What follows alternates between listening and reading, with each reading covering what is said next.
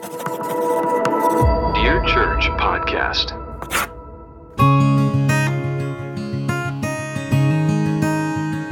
Shave your hair, bro.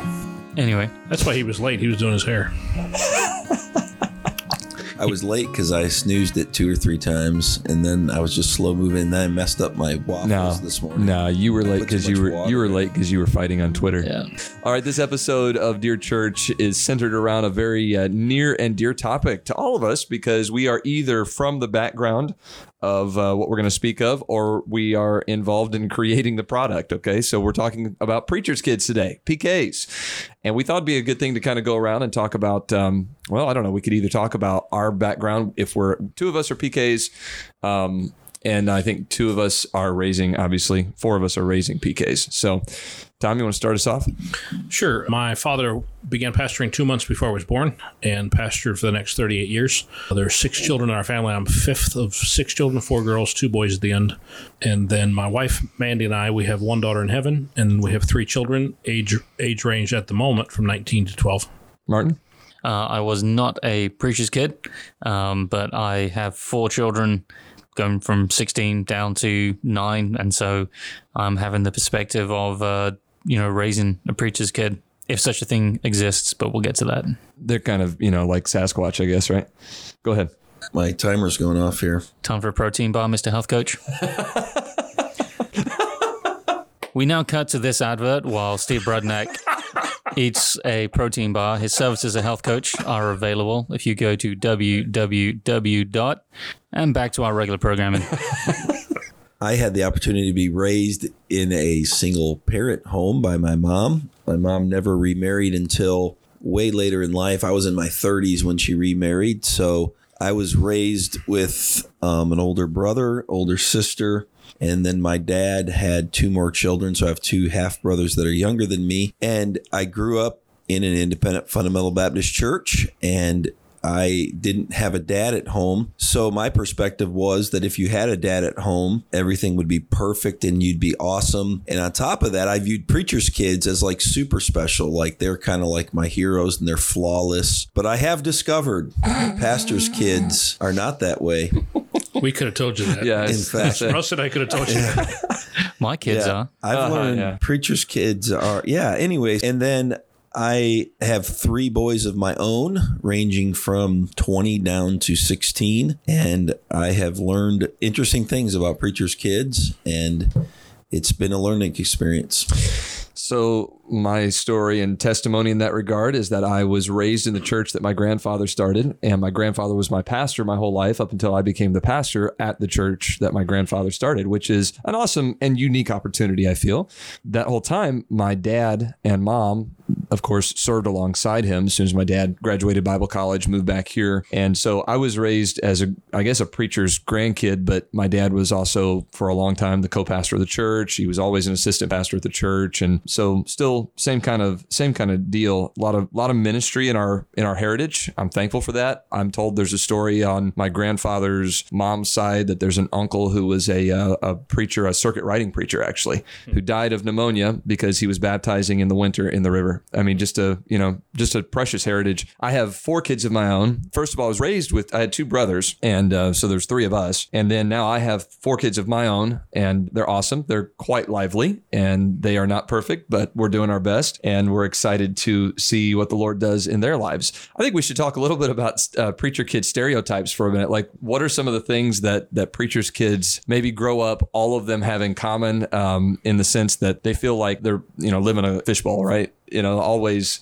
the stereotypes of being a, a preacher's kid. I think one of them would be hmm. that, you know, you, you kind of feel like everybody has an inside view into your life. And the primary reason for that, I might add, is because you are the topic of many sermon illustrations. Oh, unsolicited. I read a hmm. I read a book one time. It was written for pastors' kids. I didn't Okay. read it as a child. I read it as a parent, and it was very good. And one of the things in that book uh, said you should never use your children as sermon illustrations unless you ask their permission first. Sure. Which ideally is wonderful, mm-hmm. but never works out in practice. Oh, so my children have read that book, and they slaughter me all the time. Yeah. After the service, hey, Dad, you were supposed to ask us first. Yeah. just I, I try uh, not to. It does happen um, because you, you use illustrations from your life experience, but I always try to not share anything that would embarrass them in a serious way. Right. Right. If I do, I leave it nameless. If it's kind of like a funny embarrass, then I won't name which child. I, I will say that I, I vowed, I, I, I guess I can't say I vowed, but I determined in my heart that I would not use my kids as illustrations because of how jaded I was. And now I work- how's it use them Yeah, all the time. They're, they're not quite to that point where they're self conscious. You know what I mean? Like my oldest is eight right now. And I'll, I'll talk about our three year old. He's a real fun one. But the eight year old, I'm starting to kind of ease off on him a little bit because mm. I can tell that when I say something, he gets a little bit embarrassed. He gets a little self conscious. And I'm kind of careful with all of that. But I also teach a young couples class in our church, and many of those parents have young children. And so it's kind of like, yeah, I'm going to talk mm-hmm. about my kids. Well, I think then it's it's kind of using again, it's that life experience. It's being able to associate with the people you're teaching, and in a young couples class, I mean that is context. But I think that's an advantage you've kind of brought out of having been a preacher's kid. You kind of have a perspective on being the you know frequent Right. sermon illustration. Right. Right. Yeah. And I think a stereotype that I've already kind of brought up is just the perfection of a preacher's kid. And I find that even So you're saying that it's that a, it's a stereotype from the outside times. Yeah, from yeah, that everybody expects the preacher's Well, kid to be, Yeah, you know, I thought they a step above. Yeah, I thought they were like you know, and I find myself, which isn't that uncommon, that when someone's a preacher, their children end up being preachers. But I have a lot of good friends that are preachers' kids. You know, Tom and Yeah. Brother Russ, you you being two examples of that. And I don't know, I'm still even working through the fact that I fear sometimes that my children do things and then they become the standard in other people's minds, like, oh, the preacher's kid's doing that, so it must be okay. When that's not the case. Well, I can tell you this. I find it very interesting that your stereotype is that preacher's kids were perfect because there is another one. Sure, right. The, the, the, the preacher's kid, who's the who's the rebel, who's Yeah. The who's the devil, who's the. I mean, I think there's some country music along that line. Uh huh. I wasn't going to bring that up, but I'm glad you did. I, I have no knowledge of this. Of country music, Martin, we'll, Not much. we'll let you. We'll show you what a banjo is later. Okay. but sure, I mean that's that's Yeah. and and there's like like some and I think Martin you said this the other day. Often stereotypes have have an element of truth in them, which is how they become stereotypes. Oh yeah. And I think that's true. There are, you know, preachers' kids who certainly have run away from the Lord as fast as they possibly could, either in Right. rebellion against their parents or against the Lord or both, and uh, have become I used to have. A, characters. we used to say preacher's kids are the worst, just kind of tongue in cheek. Well, Do you think that's a no, I- I'm just going to testify for a moment. As both a preacher's kid and a preacher, the reason preacher's kids are bad is because they run with deacon's kids. I just Oh, wanna get that, that, makes, that makes a lot of sense. Which is why my kids are okay. well? Then you got the influence of missionary kids, Oh, but Is there any other different groups different podcast. offended yet? different different podcast altogether.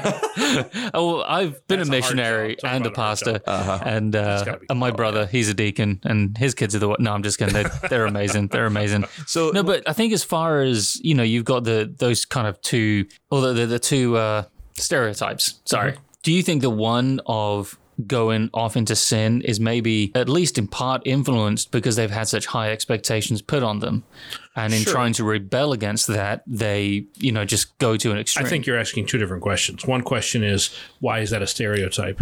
Why do we perceive that as Mm-hmm. being a problem? The other is what causes it. Yeah. And again, there's always personal responsibility. But I'm kind of wondering if you've grown up for, you know, 15, 16 years and you've had undue pressure po- pressure put upon you to be something. And then finally, you've got the liberty to just go out and do what you want. It- It's kind of like an explosion of like 15 years of pent up. uh, it you know, depends. Yes and no. I It mean, I- depends. uh, wise pastors try to mitigate that. You can't Right. mitigate it totally. Your father can help mitigate that, and your mother by, Yeah. by teaching your church not, you know, that your kids are human, and you know, Yes, allowing in your yeah. treatment of them, you know, not those sorts of things. But And that's why I that mentioned personal responsibility. You know, that you can never, I think we've talked to before about Cain and Abel. You know, no two children ever had as identical an upbringing, but they their Right. paths diverged. And I think we've mentioned before that we, you know, we are great. We want to be gracious towards each other because to a degree, Absolutely. things are out of our control. But I like what you mentioned about, you know, the father making sure you let your church know that they do not put mm-hmm. that pressure Right, upon and I think- their kid, you know, your kids. I think that's one of the th- things that we want to accomplish in this podcast is helping church members, I guess, minister to the pastor's family because I, I had a, uh, experience a good friend of mine, brother Rick Carter, his daughter, who's now an adult, she's married. She at a we were eating at a meal at a conference he was having and she just kind of went off on the pressure pastor kids feel. And as she did that it sounded like i was listening to my oldest son. Hmm. It was an awakening moment for me because i was like i thought it was just my son's Yeah. you know attitude or not having the right attitude but it was it was like really a thing that you know there's this expectation put on preachers kids that they're perfect and that they should be the ones jumping up to serve when there's something to do at the church and they they should because they're church members but just because they're preachers kids doesn't mean they're um, low key employees of the church Well, let's ask let's ask some questions of, of one another. All of us are raising preachers' kids, and two of us have been, you know, preachers' kids. So maybe we can all pull our maybe we can all pull our experience a little bit and answer these questions. Um, what are what are some mistakes? And this we can do this without throwing each other under the bus, without throwing our parents under the bus. you know, what are what are some mistakes maybe that pastors can make in raising their children that might leave them with the with the wrong idea of ministry and, and of the Lord? I think the classic one comes to mind first is, is fathers who are too busy in the ministry. Mm-hmm. Right, they make mm. that mistake with their wives. They marry Christ's bride instead of their own, and they make that mistake with their children. I've heard pastors say, men in ministry say with big ministries, that my job is to take care of the church and God will take care of my family, Right. and, and that's so unbiblical. Correct. Yeah, uh, in, in Chicago, I made a mistake. Uh, one mistake in my 16 years there. I'll, I'll share it right now. and it was it was well meaning. I wanted to connect the Chicago has a great religious history with that church in which was in the city limits of Chicago, and so I put up four pictures on the wall of famous Chicago pastors or preachers with connections. One's Billy Sunday, one's D.L. Moody, one's Jack Hyles, and then I put our former pastor, my predecessor, up there because he's famous in our church. But one day it dawned on me each of those three men, D.L. Moody, Billy Sunday, and Jack Hyles, were bad fathers. Mm. Mm-hmm. And I'm not saying that you have to be a bad father to have a big ministry, but it often goes to A.W. Tozer, huge ministry, terrible father. I mean, I, I, could- I could walk you through church history and show you example after example after example of men we appreciate and respect for their ministry. And I'm not trying to knock that ministry, Right. But we get too busy. It's interesting. I mean, William Carey, you know, so many of the famous missionaries as well. You know, I heard a preacher share the fact that there is a book about presidential fathers, and that tracks the same way. The hmm. better a president was, the weaker the father they were, and the that? weaker the president, the better the father. Can we all maybe say that it's not okay? So we've all been too busy in ministry. yes. We have all been there.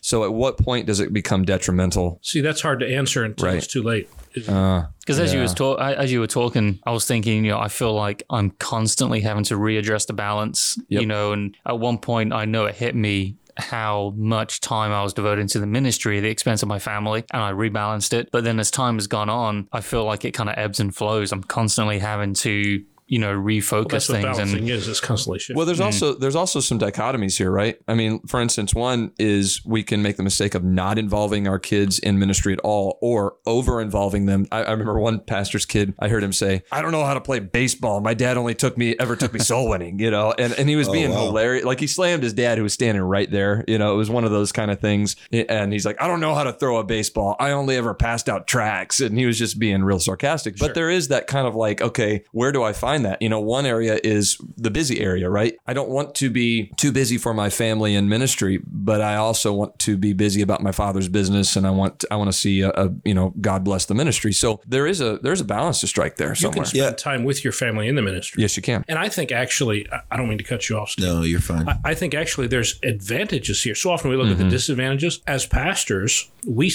largely, at least the four of us in the room, we set our own schedule for the most part. Right. Now, obviously, there's dictates to that, but we set our own schedule. So I used to tell my kids all the time, "You've eaten a lot more meals with me than every other kid on this block has with their father." Wow.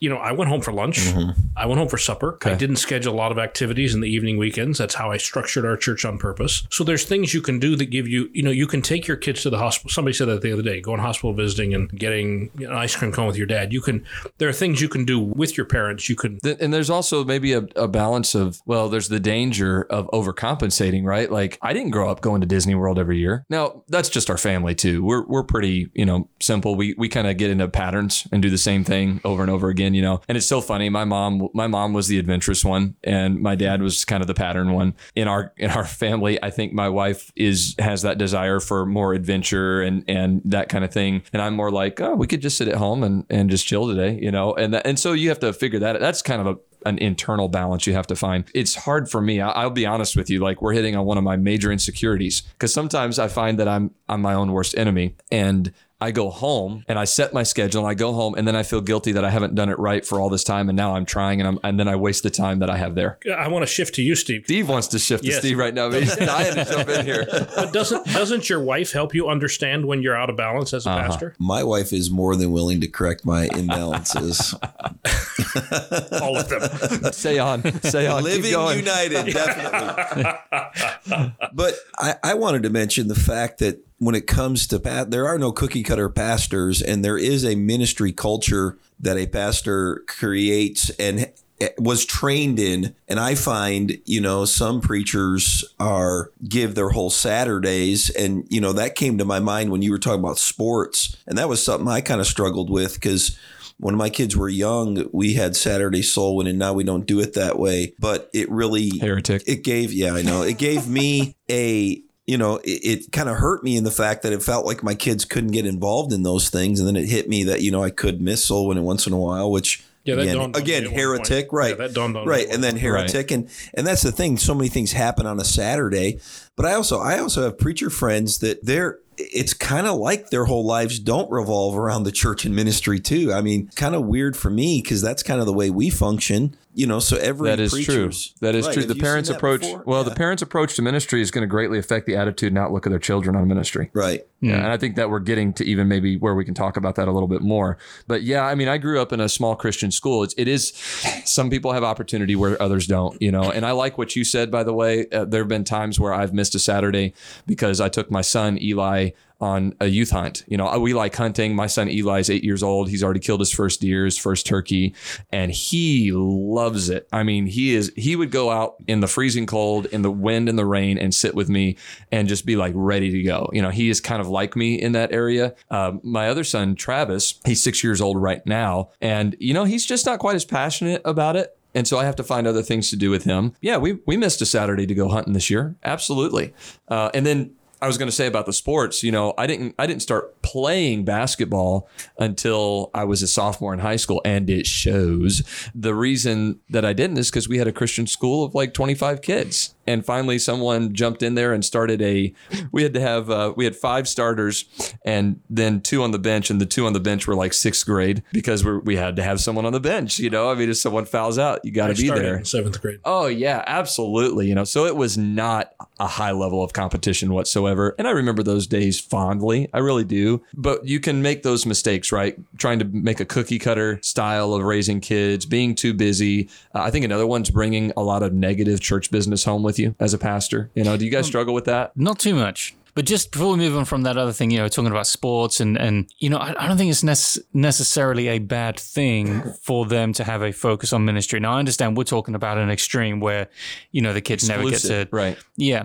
But, you know, how many of the kids we know whose parents, they, they miss everything so their kids can be in sports and then they get out of school and they never play that sport again. That's right. And so I, I think, you know, the other, you know, it's, we want to give them a heavenly mindset and, you know, just let them know, you know what, you may not get to play sports, but, you know, th- there is another side to it. So then what are what are some of the obvious advantages of being a pastor's kid? Because that's what I was thinking, you know, Yeah. it's, it's, it can be a disadvantage and, and we do get it wrong. I know I get it wrong. But again, the advantage for them to see that there is an eternal reward, that there is something beyond the temporary, I think that's an advantage. And it's something we have, I think, as preachers and pastors and teachers. We have a constant awareness of these things because it's not only our call as a Christian, but it's also our, our job, for want of a better word. And, I think that's a great point to make because what is a father's primary scriptural job? Bringing up your children in the nurture and admonition of the Lord. Correct. And if anybody should know the Bible better, not not that we haven't right priesthood of the believer, anybody can access God, but our, our life is spent in the Word of God, which means we should have an advantage when it comes to bringing up our children in the nurture and admonition of the Lord. Reminds me of what Paul said about the Jews that they had built-in advantages because they had this, mm, and this, and this, and this. And I, I think there's there's spiritual advantages. We shouldn't apologize for those hmm. or minimize those. Those are genuine advantages that you have a mother and father who have given their life to serve the Lord and walk with the Lord and study the Word of God, and you grow up in that kind of a home where, Hmm. where you're soaked in all of that. That is an enormous advantage. You cannot replace the advantage that a pastor's kid has of being involved in serving the Lord at a young age. I mean, that's invaluable. And that's something that I remember is like, I got to do things. I got to serve in ministry as a young person. and that's by the grace of God. But that is also because of the advantage. That was that's a I think- stands out in my mind. You know, Yeah, and so long as it's, it's kind of always put across as opportunity and not, you know, something that's demanded and expected because you're the son of the pastor. Um, Yeah, and that that brings this question to mind, and I kind of put it out to all of you, but I want Brother Tom since he appears to be the oldest amongst us. I see what you did there. Yes, because he's so wise. definitely. So here, here's the question: As a pastor and pastor's wife, ministering to our children that are preachers' kids, at what level do we make them aware of the pressure that exists that their life could affect their father's job, ministry, mm. career? Everything, because let's face it, every other profession, if a kid, maybe That's- with the exception of a politician to some extent, although that's not totally even accurate, but yeah, I mean, how do you Russ obviously manage wants to that? enter first. Yeah, I think that has to be an organic thing because here's the flip side of that coin: their father's job affects their friends. Hmm. I mean, if if all of a Yeah. sudden Oh, dad yeah. dad gets called, and I mean that seriously, like I'm not disrespectfully, but dad gets called to another ministry. Guess what? I just lost all my friends. Yeah, but that's your Yeah. business people too. It's it is true of business people, but I would say I would say your job as a pastor and my job is is relationships with a family where it's not always that way in the world in the business world. I understand. You know, Well- where my family, Well, my church my- family is is my kids is that's their that is their comfort zone. Whereas if I'm a, an executive at Walmart, that may not be my kids' comfort zone. To answer your question, Steve, m- I don't think my parents ever brought that up with me, Mm-hmm. but I think I knew it when I saw one of my siblings acting in obviously inappropriate ways, and it crossed my mind that could force my dad to resign. Uh, and I, I don't think I ever brought it up with my children until I felt I had to in a sort of similar situation once. Yeah, I have fought to ever bring it up to my kids because I didn't want that pressure on them. I'm not saying I never did. If if you're if a child has a rebellious spirit at the time that you bring that up, that could really blow up in your face. Oh, yeah. Because they could throw the exact opposite in your face and say, "Yeah, well, your job affects me too," I mean, oh, as, They- when they you ask, and then they do. Yeah, and, and they'll do that anyway. That is true. But which is but, which is fine. They they have the right. to but the do that. question he asked was, "When do you make your kids aware?" And I would say Yeah. that No, I, wasn't think they when you make it are. aware. I'm saying to what degree or do you at all? That's I'm yeah, just I think that's like very nuclear bomb you only subliminally, very if you need it. subtly, Yeah. very carefully, very prayerfully. very rarely. right. very So if there's a preacher listening to this and he's he's holding that over his kids, oh, you That's can't do that. we would definitely. That is. yeah, Oh no, no, yeah. no. You well, when do you were asking that question, my thought was never.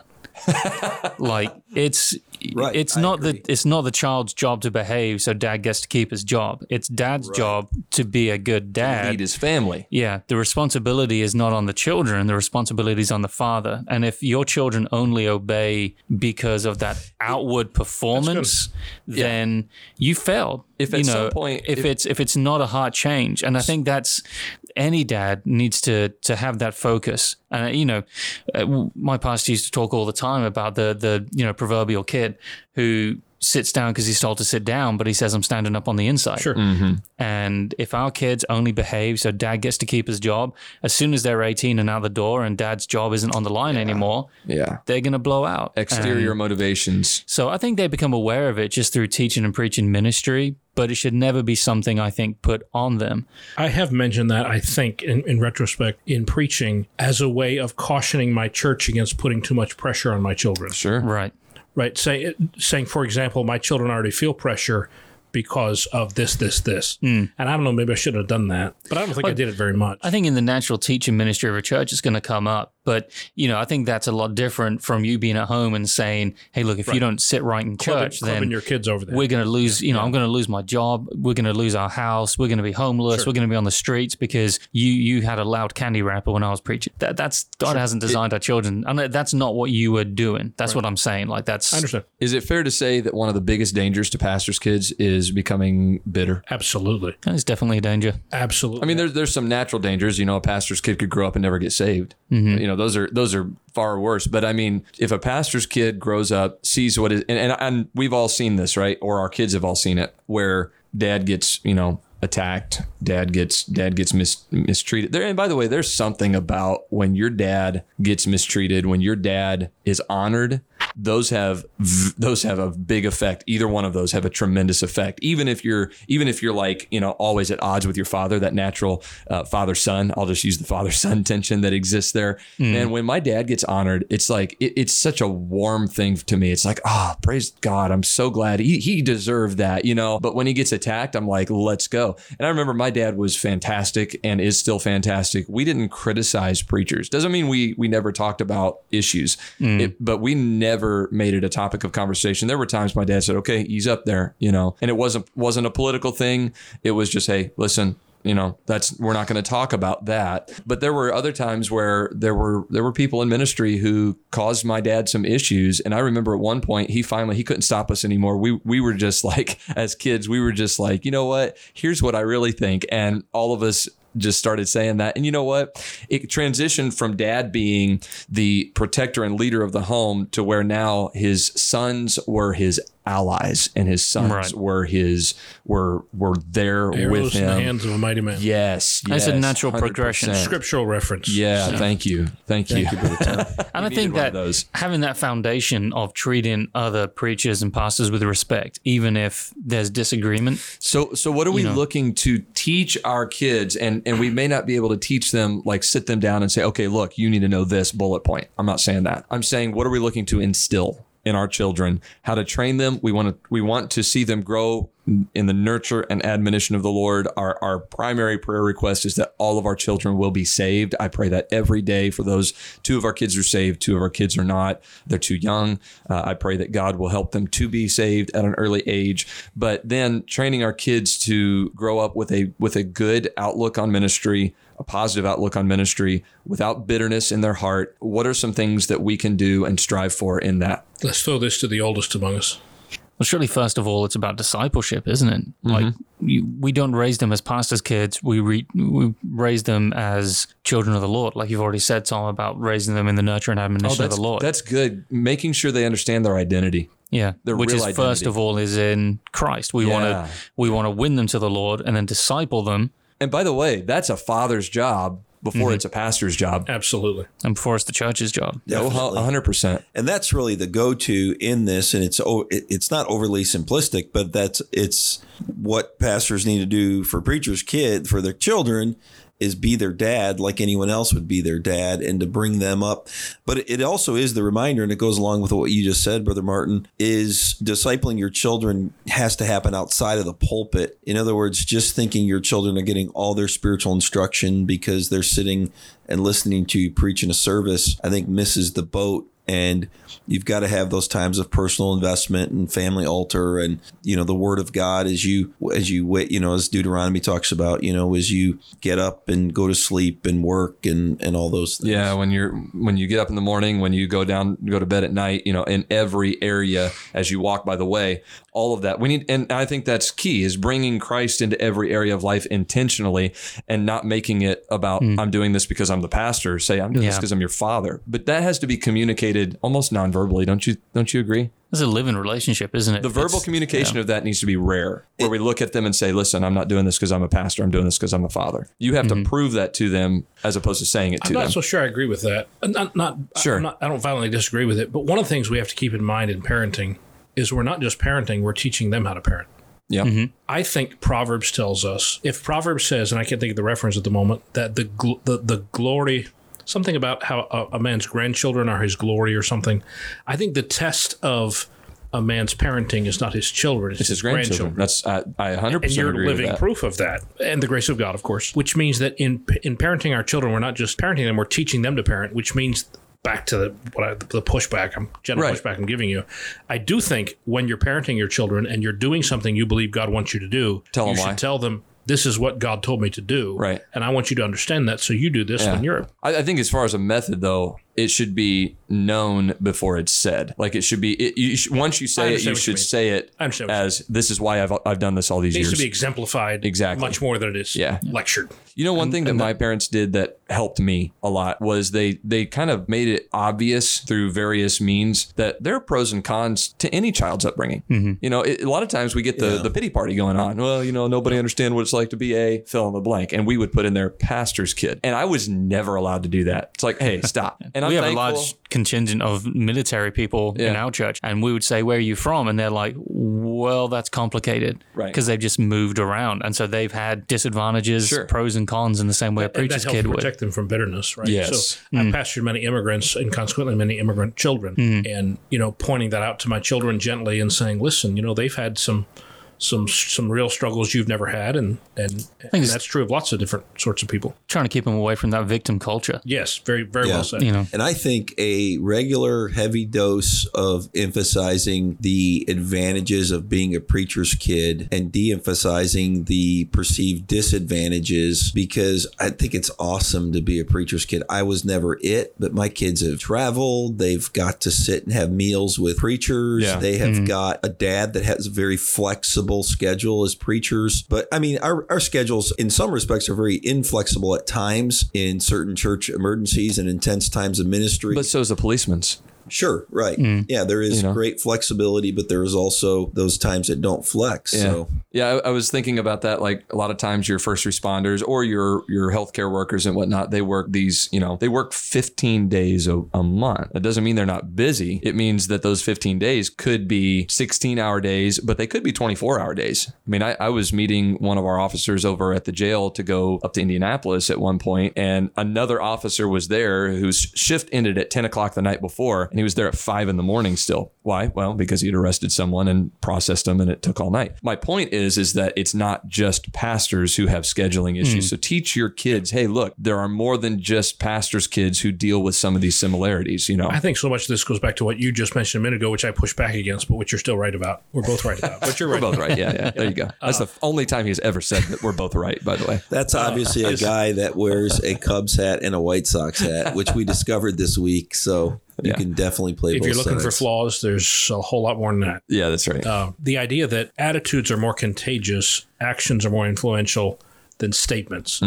So if I, if I, and I, we all understand every every man in the room, no matter how old or young you are, you understand the burden of the ministry. I'm not making light of that. Right. But if our attitude toward our ministry is one of grief, is one of sorrow, is one of resentment, is one of bitterness, that of course will be seen and it will it will grow on our children like mold. But if we genuinely love what God has called us to do, love the mm-hmm. people we are called to serve, and there's genuine joy in our heart to serve the Lord, that is really hard to deny in a child's heart. That's interesting. Do you think there's a point at which a church is perhaps so toxic? I was trying to avoid that toxic. I toxic. know. I'm with you on that, but That's that's, the word that I'm thinking. That's the word that was in my head. I hate but, that word. But yeah, toxic. Let's go with it. Let's roll. Let's be hip and trendy. Where a church is so toxic that the pastor says, you know what? I am pulling my family out of this. Okay, so I just wrote a blog series about pastoral transitions, which I'm turning into a book, and it's one of the one of the valid reasons I think a pastor needs to leave a church over is if it's harming his family, hmm. Hmm. and his children and his wife need to feel he's he, they come first. And if it is necessary, if your church culture is toxic or caustic, if it is acidic, if it's harming your children, now, you can't mm-hmm. keep them in a bubble, right? So let's balance that. But let's move Right. on. If it's that toxic, if it is dangerous for your children, if your children need to be in a different environment, there is no shame in doing that. Your responsibility as a as a husband and a father comes first. Mm. I agree with that. And and there, like you said, balance that. There's ways to to deal with your Yeah, I know the what The extreme situations require us to get out. Yes. The situations that are common to pastoring, Usually you just need to lead. yes, ex- Yes. you need to. Your kids need to see you deal with it. Yeah. It's like if a guy on the street walked by and offended your wife, you wouldn't say, "Well, let's talk about this and let's just kind of," you know. You'd be like, "Hey, bud." And that would be it. You would deal with it right there. And, and that's usually where your wife's like, no, no, no, no. She's pulling your arm. Don't get in a fight. Don't get in a fight. but she's glad you were willing to deal with it. I didn't deal with it. I sent my black belt son to deal with it. Ah, well then, then, you, but you raised a son to do that. It's delegation. Yeah, exactly. That's, that's Said, leadership, isn't said- it? That's what I just said. Leadership. Take care of it. You delegated it. That speaks volumes to either the pastor's wife or the pastor's kids when they see that dad is not just like, well, we're just going to roll over and play dead. And a lot of what we do as pastors require us to let things bounce off our back. Sermon on the Mount. Mm-hmm. baby. Yeah, yeah. And so we need to teach our kids the difference between saying, I'm not ignoring this issue, I'm just dealing with it by forgiving them and moving on and realizing they're sheep, or saying, you know what, that crossed the line, I'm going to say something. And that's a spirit led decision that has to be made. How do we, before we close the broadcast out, and we're probably close to that, but how do we emphasize the good of ministry? Because it's great. Okay. Without glossing over and denying the bad so that our kids, you know, kind of along the lines of what I just said, right? Where our kids are like, well, dad never dealt with that. I would say the key to that is not acting like there's a conflict. Ministry is awesome and your family is awesome. Oh, that's good. and some of this the stats that we talked about as far as you talked about some great preachers that didn't weren't good fathers and I brought up the president's Right. you know book that I heard a preacher reference and you know a good queen doesn't raise a good son necessarily Martin. Um but uh he's not a big fan of Charles, are you? is that correct? There has never been a good King Charles in the whole of British history. All right, little Eleven British years. There. Yeah. We're So- going to defer to your knowledge in that area. Yeah. I'm, yeah. So I don't, I don't, I don't think we should lose hope in that fact, but I think a, a good key is in keeping our attitude and our kids' attitude right. And we even hold the people we pastor to this standard because we've all pastored people that act like the church is at odds with family. And Yes. the fact of the matter is, it should all work together, mm-hmm. and there's not that conflict. That's and good. you can enjoy family time while you're doing ministry, and you can you can just get away from ministry stuff and just enjoy time with the family. And and it's it's just to me, it's foolish as a pastor to not have vacations with their children, not take days off. And, Right. and I, I just think that's preachers many times being sanctimonious. I'm gonna I'm gonna say this, and it pains me to say it, but that was very wise.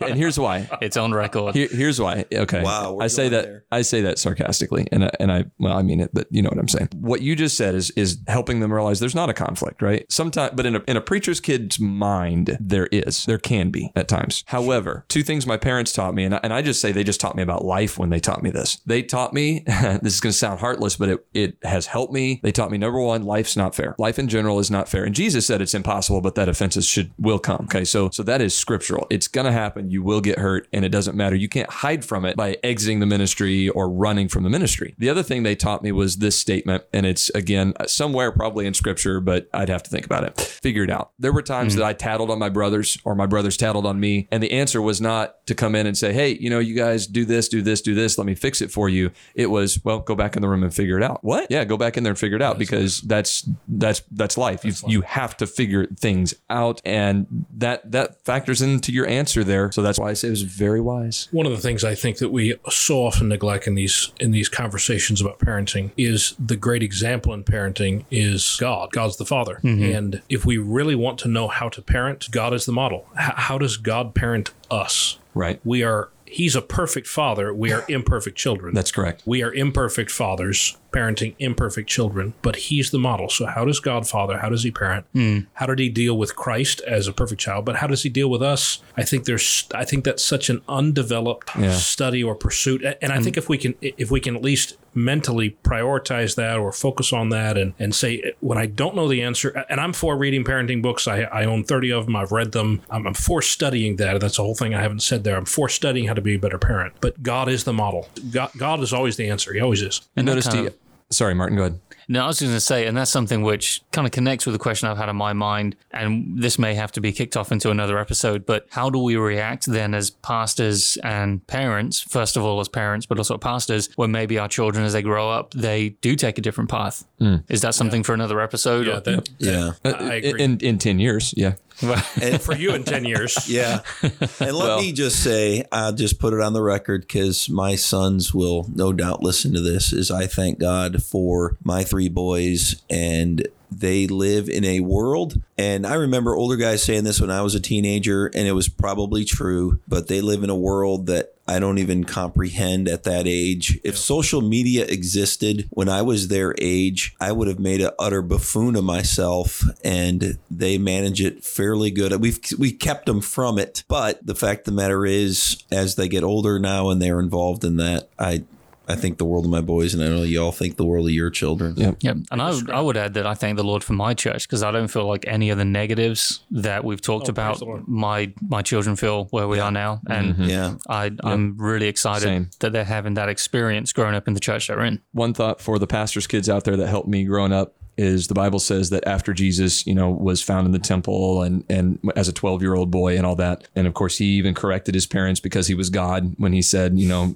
I must must be about my father's business. But one verse that really helped me is after all of that, it says, so he went down with them and was subject unto them. Amen. And while you just said our God is a perfect father and he has imperfect children, well, Jesus was a perfect son and had imperfect parents The humility of that. Mm-hmm. and he was still subject unto them. And so make sure you understand that the, that there are a lot of there are a lot of moms and dads out there who wish they were perfect, but they're not. Yeah. And just uh, just follow the Lord. So Jesus corrected his parents. That's a great observation. That's comforting because now I know my kids are like Jesus. Yeah, he set the You'll understand straight. that when your kids get older, but and uh, yeah, Parenting is the hardest job I've ever loved. Yeah. So if we that's were- a good way to put it. If we're going to summarize a letter to the church for this topic, um, I think it should come from Tom. Amen. Agreed. Dear church, parenting is the hardest job you will ever love. Often that is only aggravated when you are in the ministry. No parent is perfect, no child is perfect, but through personal experience and primarily through the Word of God, we learn some important concepts in relation to parenting pastors' children. This is not to say that being a pastor and a parent is a net negative for either the parent or the child. There are numerous advantages that come to those raised in pastors' homes. Such children get to be involved in ministry at a young age, and they get to do that ministry in a family context. Almost always, pastors have schedule flexibility, which greatly fosters quality time. On the other hand, pastors make mistakes by being too busy, by bringing the negative part of the ministry home, by cultivating a critical spirit, and by pressuring our children to perform. Some of these can be addressed by teaching our children to understand their pros and cons to any upbringing and pointing them to the positives in their own.